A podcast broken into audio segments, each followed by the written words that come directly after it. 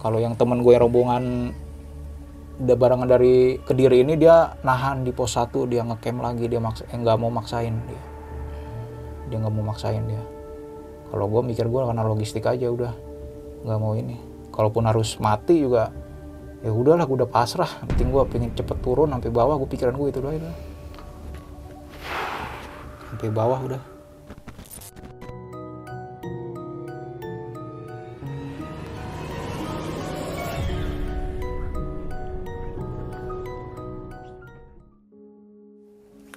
Assalamualaikum warahmatullahi wabarakatuh. Balik lagi dengan gue Indra di besok pagi. Sebelumnya gue sangat berterima kasih banget Buat teman-teman semua yang sudah mensupport Menonton, mendengarkan besok pagi Sampai saat ini.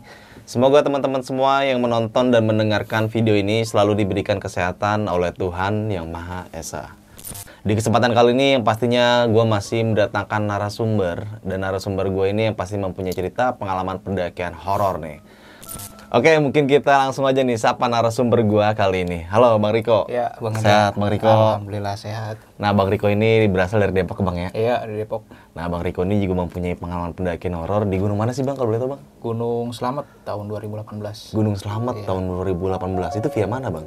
Ah, kita naik dari Bambangan lintas jalur Lintas jalur. via Bambangan naik turun via Gucik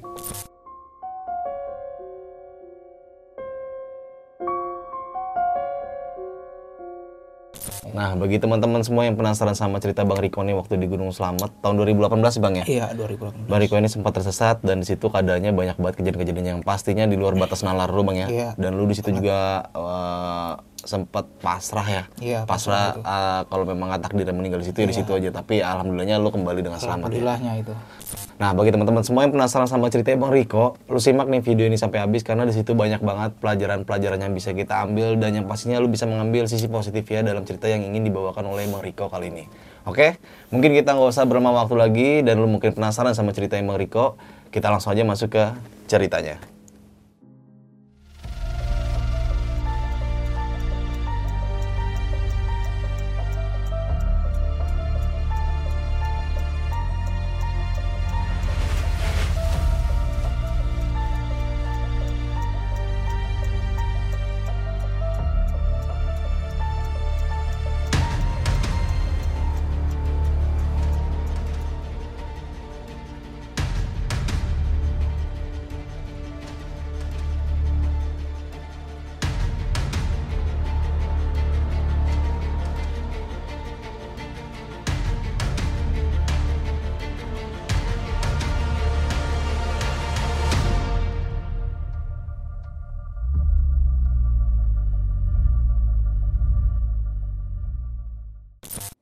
Oke nih Bang Riko, thank you banget lu udah datang ke sini ya yang pastinya ingin menceritakan pengalaman pendakian lu Gunung Selamat tahun 2018 Bang nih ya. iya 2018 Kalau boleh tahu Bang, lu bisa menceritakan nggak sih Bang dari awal nih sampai akhir dan kembali lu ke sini untuk menceritakan pengalaman lu seperti apa dan kayak gimana? Silakan Bang. Iya. Pertama tuh perencanaan tuh kita eh, sekitar bulan Juni itu 2018 tuh saya berempat tuh ya eh, bersama teman saya namanya Rijal, Holik, sama Amjah itu. Oke. Kita dari sini berempat Eh, berangkat dari Depok sih maghrib kita berangkat naik bis sampai Bambangan itu Purbalingga itu pagi subuh. Nah sampai subuh itu kita nunggu mobil charteran travel Untuk ke base camp. untuk ke base camp. Lalu kita ketemu sama dua orang lagi. Dia tuh dari Kediri itu, Hmm. dari Kediri. Jadi kita sempat ngobrol. Akhirnya kita ajak mereka buat gabung Oke. ke Pendakian lu ya. eh, pendakian gua. Jadi gua ajak ya udah kira mereka mau. Jadi buat biar PT-PT charteran mobil juga murah gitu. Iya, lebih asik ya. Ya lebih asik lah. Nah di situ. Nah akhirnya kita sambil nunggu charteran mobil, akhirnya kita berangkat. Charteran mobil datang tuh sekitar jam 6-an lah. Jam enam setengah tujuh tuh jalan akhirnya ke base camp. Sampai base camp jam 7. Nah itu udah kita packing lah istirahat dulu bentar, packing siap-siap, packing ulang, packing ulang. Terus registrasi lah.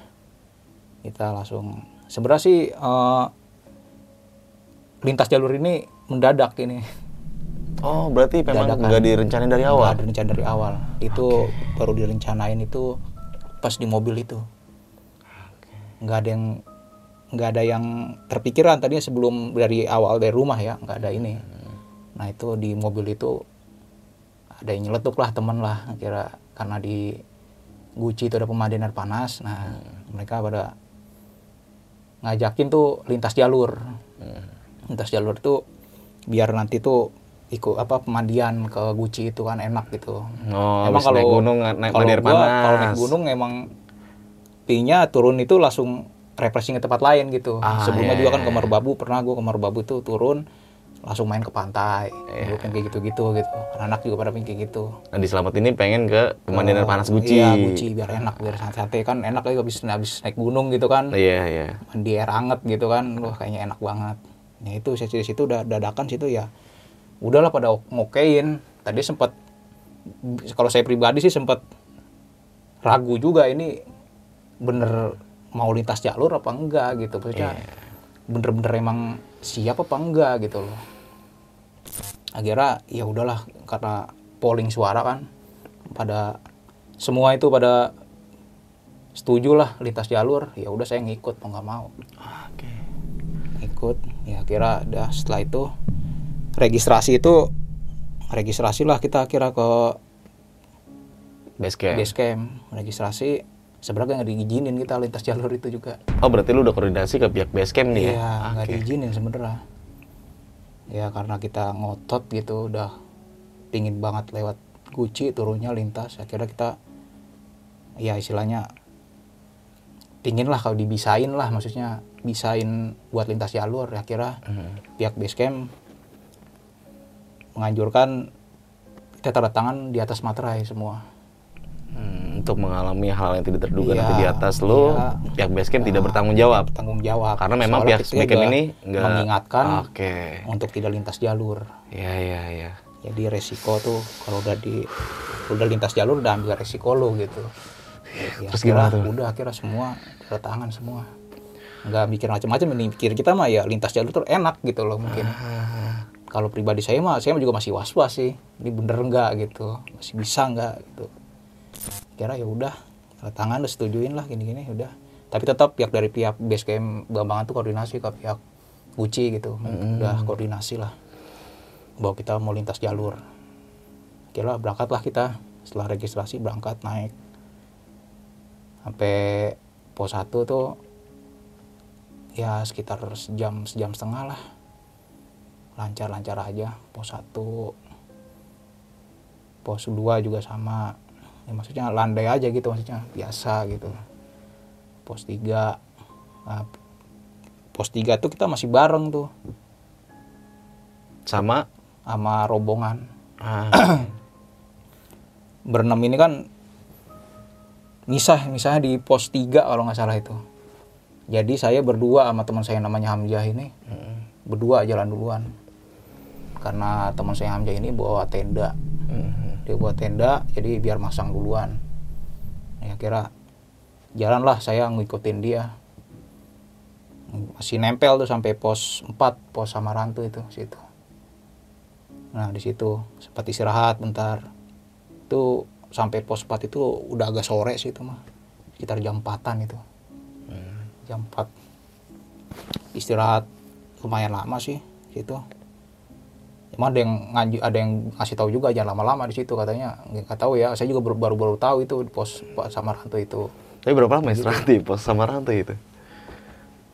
cukup lama sih kalau saya ngitungnya sih. Mungkin udah setengah jam lebih lah. Berarti eh, lu ini nggak tahu bang ya kalau pos Samaranto itu kankernya seperti Nah, apa ya? itu nggak nggak tahu. Jujur aja nggak tahu kalau gue pribadi gitu. Ya kira terus jam 5 jam 5 itu udah jalan lagi kita. Gua sama Hamzah itu jalan lagi masih jalan masih nempel tuh. Masih kepantau lah dia dia jalan duluan. Gue masih nempel. Tapi kok ngerasanya kok lama-lama tuh udah hilang temen gua. Udah nggak kepantau lagi gitu. Akhirnya bisa lah udah. Tuh sampai ketemu malam itu. Bisa itu gue juga udah bingung itu maksudnya ntar dia ngekemnya di mana kan gue agak tahu. Ngekemnya di mana teman gue yang di bawah yang empat orang ini juga masih di bawah masih jauh. Ya udah gue bener-bener gak pasrah udah. Jalan-jalan aja udah. Ketemulah sama pendaki lain juga. Pendaki lain juga itu dia juga ngecamp di pertengahan pos 4 pos 5 lah dia di tengah-tengah itu dia juga ngecamp. Nah itu akhirnya gue nanya sama rombongan itu ngelihat teman gue itu enggak akhirnya ada yang ngasih tahu ada juga oh yang orang tinggi ya? Iya di atas lagi mau di atas lagi udah di atas lagi gue jalan ke situ. Ya jam berapa? Jam 7 lah gue sampai ke itu. Teman gue itu si Amja itu. Di situ. Nah teman gue yang empat orang lagi tuh selang sejam setengah kali baru baru nyusul. Oke. spare mah jauh itu. Di situ. Nah setelah situ udah tuh akhirnya istirahat dah tuh. Kita Hmm. istirahat aja istirahat besoknya summit summit juga kita siang. Agak siang siang banget itu malah jatuhnya. Jam berapa tuh bang? jam sembilan setengah sepuluhan kalau nggak salah. Ya jam 9 sih kalau gue ngitung mah Berarti lu malam ini ngecamp di pos berapa tuh? Pos 5? Eh, sebenarnya sih kalau belum pos 5 itu kalau kata Hmm. pendaki-pendaki lain mah itu masih pertengahan. Nah itu juga nggak bangun tenda itu juga pinggir jurang. Nggak taunya. Pinggir jurang pisan juga nggak nggak nggak tahu kalau pinggir jurang itu. Pas pagi itu aja kita tahu itu pinggir benar-benar pinggir jurang beda bibir jurang banget itu. Saking daruratnya itu. Gil. Nah, summit lu sekitar jam 9 tuh ya? jam 9 summit itu kalau nggak salah. Kalau gua hitung lat dari jam sih kalau nggak salah itu jam 9 sampai puncak itu sekitar jam 11 lewat dia 11 masih jam 11an sih. Siang lah setengah 12 lah. Nah di puncak itu sebenarnya udah diingetin juga kita Sama? pendaki lain Kayak gimana tuh bang? jadi kita summit tuh bawa carrier semua diperhatiin kita orang-orang kalau summit kan bawa-bawa tas backpack, Backpack. ya. kita semua doang itu berenam itu bawa carrier full berat Kayak mau diklat ya? Iya, itu dia. Ditanyalah kita sama pendaki lain. Bang, mau ke mana summit? Bawa-bawa keril gitu kan. Mau lintas jalur bang. Lihat mana? Lihat Gucci. Wah hati-hati bang kalau lihat Gucci. Sempat diingatin kita juga. Sama pendaki-pendaki lain. Itu masih perjalanan ke pos selanjutnya. Pos 7, pos 8, pos 9. Kalau ketemu pasti di ingetin terus kita. Sampai pelawangan pun masih diingetin. Tapi tetap lu hajar tuh. tetap tetap hajar terus Hmm. sampai puncak di Pelawangan juga ada sempat di ini juga dipikir-pikir lagi deh bang kalau lewat Guci sampailah puncak kita sampai puncak ke siang itu udah kita nggak apa nggak taunya itu semua nggak ada yang tahu jalur lewat Guci itu lewat mana Ya. nah di situ salahnya saya kira tuh di antara teman saya itu ada yang tahu jalur buat turun ke Guci itu Sama kali gak ada yang tahu. nggak ada yang tahu Gimana tuh akhirnya bisa sampai turun ke Guci? akhirnya kita ketemu rombongan kita sempat muter-muter nyari jalan itu sekitar dua jam lebih itu. Ketemu rombongan pendaki dari Bekasi. Dia mungkin nggak tahu open trip nggak tahu apa ya. Dia pakai guide sih orang lokal Guci situ. Kira dia juga merhatiin guide-nya itu merhatiin kita. Bolak-balik naik turun naik turun. Dari puncak yang Surono itu. Pokoknya naik turun naik turun. Ditanya lah kita masa mau ke mana? Kita bilang mau turun lewat jalur Guci oh kalau lewat Guci mending bareng saya bareng kita kira bareng tuh nggak taunya tuh jalur lewat Guci itu melipir ke kawah Iya emang. melipir ke kawah ya. turun itu itu juga kita di sampai puncak itu udah nggak ada perbekalan sama sekali Logistik sama sekali gak ada. Habis air pun satu liter ya satu liter itu ya sedikit lah Mm-mm. tinggal benar-benar sedikit tuh benar kita awet itu udah nggak ada sama sekali. Di situlah mungkin dari awal situ ya itu udah udah keberes itu. Saya juga ngarang ini nggak beres ini. Saya sempat berpikir malah mau turun lagi lihat bambangan. Udah saking nemu jalan itu nggak nggak nemu-nemu jalan buat ke Guci itu. Udah sempat frustasi di situ. Ya kira kita bareng lah itu ketemu yang rombongan Bekasi itu yang dia bawa get orang Gucci itu ya kita bareng lah kira bareng. Kita lewat Guci nah pas sampai di puncak Guci itu ya udah turun turun. Nah di situ saya itu saya gimana ya saya jatuh-jatuhan mulu pas turun itu. Jatuh-jatuh sampai sampai frustasi mungkin udah frustasi sampai nyebut yang enggak enggak itu. Jadi berkata kasarnya spontan gitu. Jatuh yang kata anjing lah apalah gitu. Pokoknya Terus mau bahasa-bahasa kasar bahasa keluar bahasa semua kasar ya. keluar semua. Kayak ya ngatain gunung itulah maksudnya jalurnya kayak gini banget gitu. Dari situ mungkin salah saya itu. Udah spontan itu ngomong kayak gitu. Kira sampailah kita di batas vegetasi itu Mm. eh, Pelawangan Guci ya. Lewat Guci itu pos 5 itu sampai jam 5 kita kan dari puncak itu jam sekitar jam 2an Berarti masih sama guide lokal itu ya? masih kita masih bareng masih nempel sampai Ah. pos 5 itu batas vegetasi itu. Tempat camp terakhir lah situ. Kita masih bareng jam 5 itu udah mau maghrib lah jam 5 jam setengah 6 nah yang rombongan itu nahan mereka. Mereka istirahat dulu nggak mau maksain. Kita sempat juga sempat di ajak juga maksudnya biar bareng dia ntar aja cuman kita mikirnya satu logistik udah bener-bener nggak ada sama sekali Dan gak ada keterbukaan kalau misalkan lu bilang logistik lu udah habis gitu ke mereka? Enggak, enggak ada kebukaan. Oke. Udah, gitu aja dah. Maksudnya maksain emang dari, salahnya dari situ juga sih. Awal dari ininya. Jadi kita maksain turun pas maghrib itu. Kejadian dari situ tuh. Nah, sebelum masuk ke cerita, untuk kalian yang ingin menjadi narasumber di besok pagi dan mempunyai cerita horor dalam pendakian, kalian bisa kirim cerita kalian ke Instagram official besokpagi.idv atau melalui email besokpagi.gmail.com. Oke, kita langsung aja nih lanjut ke ceritanya. Akhirnya kita maksain lah karena logistik udah habis kan, bener-bener udah kehabisan logistik. Akhirnya kita maksain turun.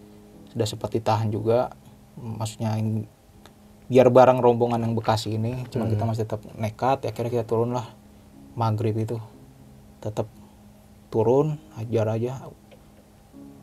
Nah dari situ maghrib itu itu udah nggak ini sih, udah nggak masuk akal juga sih. Maksudnya gimana ya? Jalan tuh kayak nggak ada ujungnya gitu. Maksudnya muter-muter gitu aja jalan tuh. Kita juga sempat ketemu pendaki lain yang naik sempat nanya. Turun itu kira-kira dia juga pernah sih pernah naik juga turun pernah ke laut guci kita tanya turun itu space berapa jam? Nah mereka bilang sih paling lama 4 4 4 5 jam lah. Itu kalau normal, kalau cepat mungkin bisa 3 4 jam. Ya udah kita mikirnya cepet lah kalau turun mah. Ya udah kita kira maksain tetap tetap masa maksain terus turun. Turun terus turun turun turun.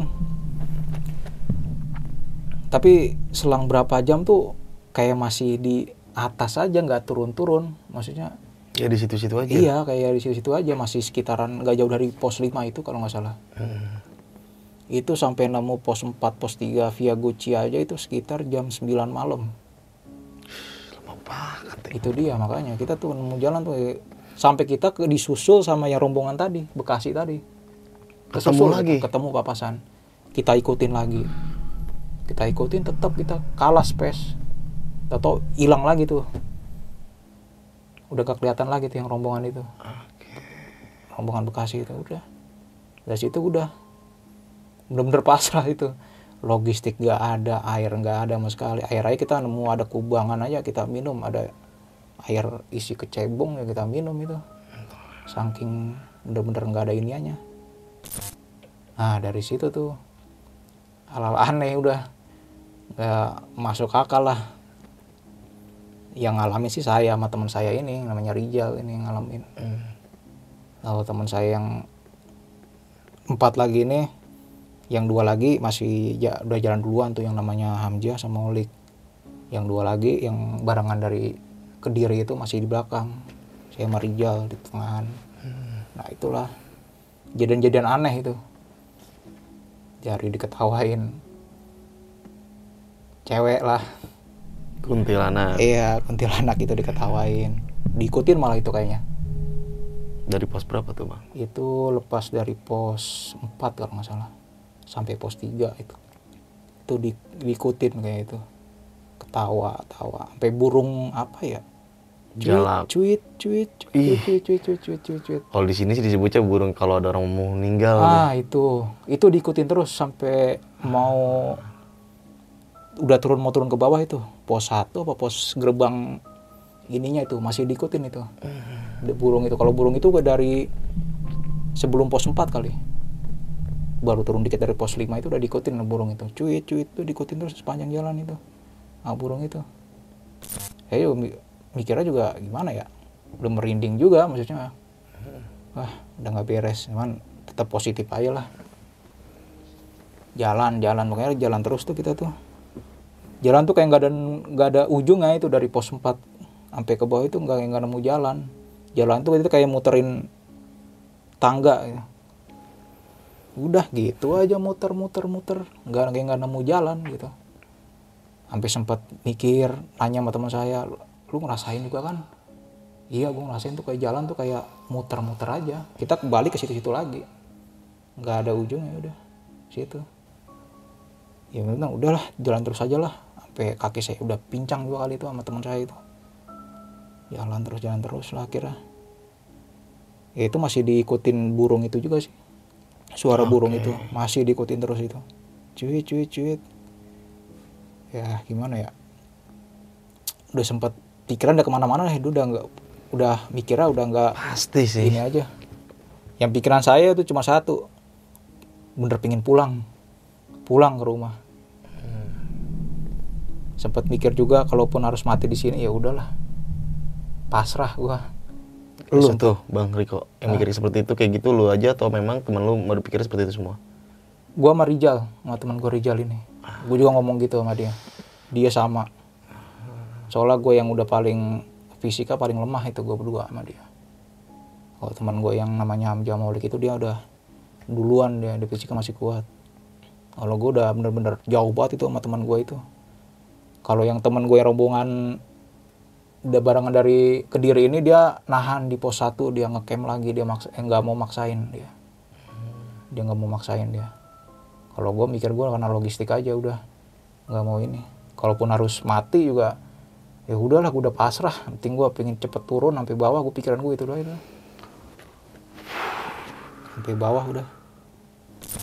Sampai di pos 1 bawah tuh yang jalur persawahan warga itu yang jalur air kalau nggak salah itu ada air tuh itu juga sempat dengar suara kresek-kresek gitu dari semak-semak tuh nggak tahu itu ya gue mikir binatang apa makhluk apa? Gue mikir gue udah gue kebetulan megang kayu gue buat jaga-jaga di situ. Entah itu macan apa apa gue udah ada persiap perlawanan lah gue kalau itu entah itu setan apa binatang, Binatang. gitu iya gue udah bener-bener frustasi lah kalau bisa bilang di situ mah Hmm. ya kira turun lah yang sampai ya itu udah sampai di bawah itu subuh gua Jam berapa tuh bang Riko? jam 4 lewat mau setengah lima lah udah mau solawatan udah sedikit lagi subuh nggak lama gua sampai jalan udah nemu jalan motor jalan utamanya itu udah nggak lama langsung ajan subuh Dan lu langsung eh, ke base camp atau? nyari base camp. Nyari nyari, base campnya camp. dulu. Belum tahu juga. Itu juga gue salah jalur bukan jalur. Jadi kan di Guci itu ada persimpangan itu jalur base camp Ah. Gupala apa apa itu gue lupa itu. Nah gue ngambil kanan lurus. Kalau yang base camp gue ini harusnya lewat kiri lihat Gupala itu harusnya. Mm-mm. gue ngambil kanan jalur yang persawahan jalur air itu inian warga itu kalau nggak salah kali itu kalau nggak salah. Ya itu sampai subuh itu. Nggak taunya dari pihak base camp udah nungguin kita sebenarnya. Udah ny- sempat nyari juga maksudnya koordinasi sama dari pihak bambangan mungkin. Ya gitu dah pokoknya. Udah nggak bisa di Oke, Bang Riko. Mungkin nanti eh, lebih lengkap dan detailnya di pendakian lo Gunung Selamat tahun 2018 ya Bang ya? iya 2000 Ini kejadian yang sangat luar biasa banget ya. Udah banyak peringatan tapi tetap lu hajar juga. Iya. Alhamdulillahnya lu di situ semuanya dalam balik dalam keadaan selamat ya bang ya. alhamdulillah sih selamat emang semua Dan nggak ada luka-luka dan segala macemnya. Ya, luka-luka paling kaki sempat pincang sih Oh iya wajar, jalannya udah berkilo-kilometer itu udah capek berjam-jam pula ya kan. 12 jam lebih 12 jam lebih, wah gokil. dari jam 2 sampai subuh itu Oke nanti mungkin Bang Riko untuk lebih jelas dan detailnya kita bakal masuk di sesi tanya jawab ya Bang ya.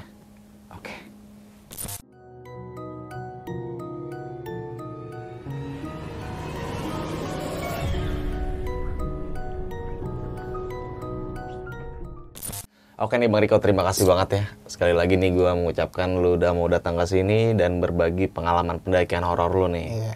Di Gunung Selamat tahun 2018 Sempat mengalami kejadian yang di luar batas nalar Sampai akhirnya lu pasrah kalau misalkan lu meninggal di gunung itu Ya udahlah gitu ya. Iya. Karena keadaan tersesat yang bener-bener ini Wah Gokil sih.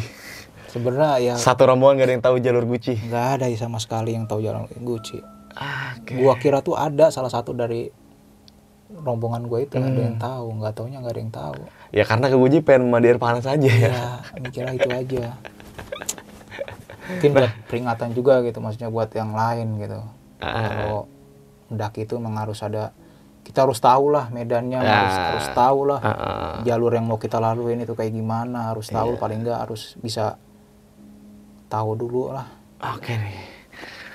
Pas sampai base camp Gucci nih bang, Eh, gimana tuh respon dari pihak base camp Gucci ketika lu turun ke bawah? Tadi kan lu bilang kalau lu udah sempat ditungguin sama pihak base camp Gucci itu ya Iya, kan? sempat Nah gimana tuh respon dari pihak base camp Gucci ketika lu turun sampai ke base camp itu? iya mereka sempat khawatir Ah, ah. sempat khawatir karena kita tuh 12 jam lebih belum ada kabar belum turun Oke.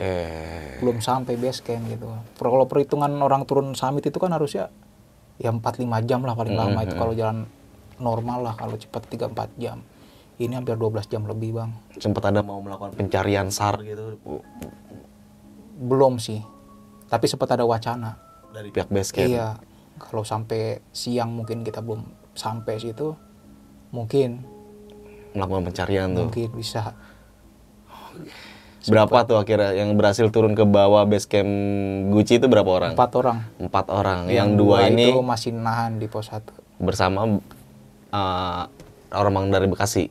Eh, enggak Oh beda. beda Berarti dia cuma di pos satu sendirian. rombongan Bekasi itu udah mungkin udah udah jalan kali udah sampai dari perjalanan mungkin Nah gimana tuh Bang Riko kesan-kesan lo? Ketika lo mengalami keadaan yang tersesat seperti itu dan lo sempat tadi di Taylor juga ada sempat kepikiran gak sih bisa mengalami kejadian seperti itu? Gak sempet sih tapi ada sempat ada firasat tuh gak enak gitu maksudnya ya kita dari mau lintas jalur juga dadakan nggak ada persiapan nggak ada yang tahu jalur itu sempat was was saya juga pribadi Ada yang awal mulanya yang merencanakan untuk lintas tuh siapa tuh bang? sebenarnya semua sih Oh semuanya Semua. ya. Semua Biasa kan pada ada satu oke-oke. kepala nih. Iya. Ayo lintas lintas yuk. Kalau saya jujur aja masih ragu-ragu kalau saya. Jujur aja masih ragu-ragu kalau saya. Cuman karena udah suara terbanyak ya mau nggak mau saya ngikut. Nah, saat melakukan lintas jalur via Gucci ini kan memang jalurnya ekstrim banget ya Iya, karena lo harus melipir ke puncak, ke kawah juga Nah, itu sangat penuh dengan resiko. Dan itu nggak ada sama sekali orang yang pernah lewat situ. Ibaratnya bukan orang nih, teman-teman lo nih nggak ada yang pernah lewat situ, termasuk lo Belum ada. juga. Belum ada pernah sama sekali. Belum ada yang pernah. Kenapa lo senekat itu bang? Gimana ya? Ya mau nggak mau gua harus ngikut teman-teman gua ini. Oke. Kalau gue pun putar balik gue juga ragu sebenarnya. Takut turun kalau turun sendiri balik lagi lihat bambangan, gue takut sama namanya orang kan kalau turun kan takut salah jalur juga Mm-mm. takut salah jalur makanya ya udahlah mau nggak mau ngikutin teman gue inilah terlintas jalur Berarti ada rencana untuk turun bambangan dari lu sendiri ya? Memang gue apa? sendiri pribadi itu Oh, nggak teman lu gua nggak ada? nggak ada gue udah sempet ya pas di puncak itu kita kan muter nyari jalur itu. Nggak ketemu itu hampir dua jam itu kita nggak ketemu jalur. Dalam hati saya pribadi tuh sempat mau turun lagi lihat bambangan udahlah kalau ini mas ceritanya nggak ketemu nemu jalur. Bahkan dari pihak basecamp juga ngasih surat ke lu. iya itu surat. Itu ini ini gila banget sih kata gue. Iya, emang kita sempet dilarang gitu. Udah di mana-mana dapat dilarang. Daripada dari naik pun summit juga ada banyak diingetin pendaki lain gitu loh. Iya. Hati-hati bang, kalau lintas jalur via Gucci. Eh, pendirian Pikir lagi. pendiaran lu kekeh juga ya. Nah, itu Gimana tuh bang? Ketika lu menanggapi hal itu udah banyak larangan akhirnya lu jalanin dan lu mengalami kejadian tersesat. sempet. Ada nyesel gak sih? nyesel sih ada, maksudnya udah nggak mau naik lewat situ lagi. Lewat? Iya pokoknya udah nggak mau naik ke selamat lagi udah. Oke. Tapi nggak tahu ke depannya. Kalau sekarang untuk sekarang sih nggak mau untuk ke selamat lagi. Hmm. Tapi cerita itu kenangan itu masih ada sampai sekarang. Ya iyalah, gak bakal Nggak- itu terlupakan ya. eh, nggak terlupakan. Bersama-sama bang Riko? Tadi mendaki Gunung Selamat bersama-sama tuh? bersama teman saya kalau dari sini empat orang bersama namanya Rijal, Heeh. Hamzah, Holik. Halid. Nah, ketemu yang teman dua ini yang dari Jawa Timur tuh namanya Arif sama Maulana. Masih aktif tuh ya kontek-kontekan? Eh, kalau yang sama yang ono sama Arif doang masih kontek-kontekan. Oh, masih sehat Iya, semua lah ya. Masih alhamdulillah masih sehat semua. Dan mungkin kalau menonton video ini yang lain nggak bisa dilupain nih kejadian Iya. waktu di Selamat ya. Iya, benar-benar nggak bisa dilupain. Teman saya yang namanya Rijal ini juga Mhm. masih sih saya juga masih suka sama dia tuh sharing masih ngingat itu itu aja itu masih diingat itu Ah. masih itu Ada nggak sih keadaan waktu lu di Selamat, waktu tersesat itu mengalami kejadian horor, mungkin lu melihat sesuatu yang eh, horor banget lah. kalau melihatnya nggak teman gue yang Rijal ini ngelihat ya ini kuntilanak itu diketawain Oke. dia ngelihat kalau gua kalau gua pribadi suara suara kuntilanak itu aja teman gue soalnya gue juga pas turun itu ah, jarak juga sih gua sama Rijal itu ya nggak jauh lah di gua di depan dia di sini Mm. setelah jarak 5 meter lah nggak jauh itu. Itu dia ngelihat itu. Terbang katanya. Dia baru cerita itu di pos 3 itu dia cerita sama saya. Di Gucci jauh. iya dengar di- diliatin dengar itu. Wah, langsung cerita di tempat tuh. Bang. langsung. Gimana tuh? Perasaan lu? ya ngedon juga bang. Diceritain di situ langsung. Cepat saya sindir juga. Ntar aja ngapain dia di sini sih? Di bawah aja. Terus saya sempat bilangin begitu cuman mungkin karena dia udah nggak tahan kali Iya, mungkin mau di Biar rasa takutnya bareng-bareng Iya, gitu mungkin ya. bareng mungkin Akhirnya diceritain di situ. Nah, itu. Tapi semestinya ya nggak juga boleh Iya, juga lah ya. Nanti aja dipasti salah bawa juga- aja ya. salah juga kita sih gimana ya emang bener-bener nggak tahu adab ininya naik gunung gitu mungkin kayak Hmm. kayak turun tuh harusnya kita maghrib itu nggak boleh lanjut jalan Lu tetap jalan. tetap jalan gitu itu Nah, Bang Rizal menyikapi semua pendakian lu di Gunung Selamat ini, lu punya pesan-pesan gak sih buat teman-teman semua nih yang menonton video lu kali ini? ya pesan gua sih kalau mau mendaki sih ya persiapkan aja dulu. Maksudnya lu mau naik gunung mana lewat mana kalaupun mau lintas lu kenalin juga lah jalurnya itu. Lu harus benar-benar ada persiapan lah. Kalau emang lu mau lintas mau naik gunung terus benar-benar siap gitu. Kalau nggak siap mending jangan karena kalau yang gue perhatiin tuh pendaki sekarang tuh gimana ya main naik-naik aja gitu tanpa ada persiapan tanpa ada pengetahuan gitu Nah, itu yang dibutuhin Itu. padahal ya. iya harusnya Jangan sampai itu ya pribadi itu. gue sendiri gue juga gue akuin itu gue masih awam gitu gue Mhm. masih nggak tahu SOP-nya gimana adabnya gimana naik gunung itu bener-bener buat pengalaman gue pribadi itu Oke, Bang Rizal. Semoga teman-teman semua bisa mengambil pelajarannya nih dari setiap perjalanan pendakian horor beberapa narasumber termasuk cerita dari Bang Rizal ini saat di Gunung Selamat tahun 2018. Semoga bisa mengambil sisi positifnya dan tadi pesan-pesannya juga bisa lu serap ya karena naik gunung itu bukan sembarang kita naik gunung. Iya, Di situ kita juga harus punya etika, Etika, attitude, sopan santun ya Bang ya. benar. Dan juga lu sebelum naik gunung itu lu, lu, eh, terlebih dahulu untuk mempelajari karakteristik gunung Ah, tersebut. Ada beberapa iya, jalur ya kan ada beberapa pos, puncaknya di jalur mana-mana aja itu penting Pertama banget. apalagi lu kalau mau lintas jalur gitu Nah, lu itu harus penting banget. dulu Dan gitu. itu harus dipersiapin sematang mungkin ya sematang kan. mungkin, benar. Karena naik gunung itu bukan kita main-main Bang. ya. ah bener Oke, Bang Rizal, thank you banget udah datang ke sini. Semoga eh, teman-teman semua nih yang melakukan pendakian di Gunung Selamat bersama lu pada saat itu sehat-sehat semua dan sukses selalu. Dari gue Indra, saksikan video-video berikutnya dari besok pagi. Kurang lebih mohon maaf. Wassalamualaikum warahmatullahi wabarakatuh.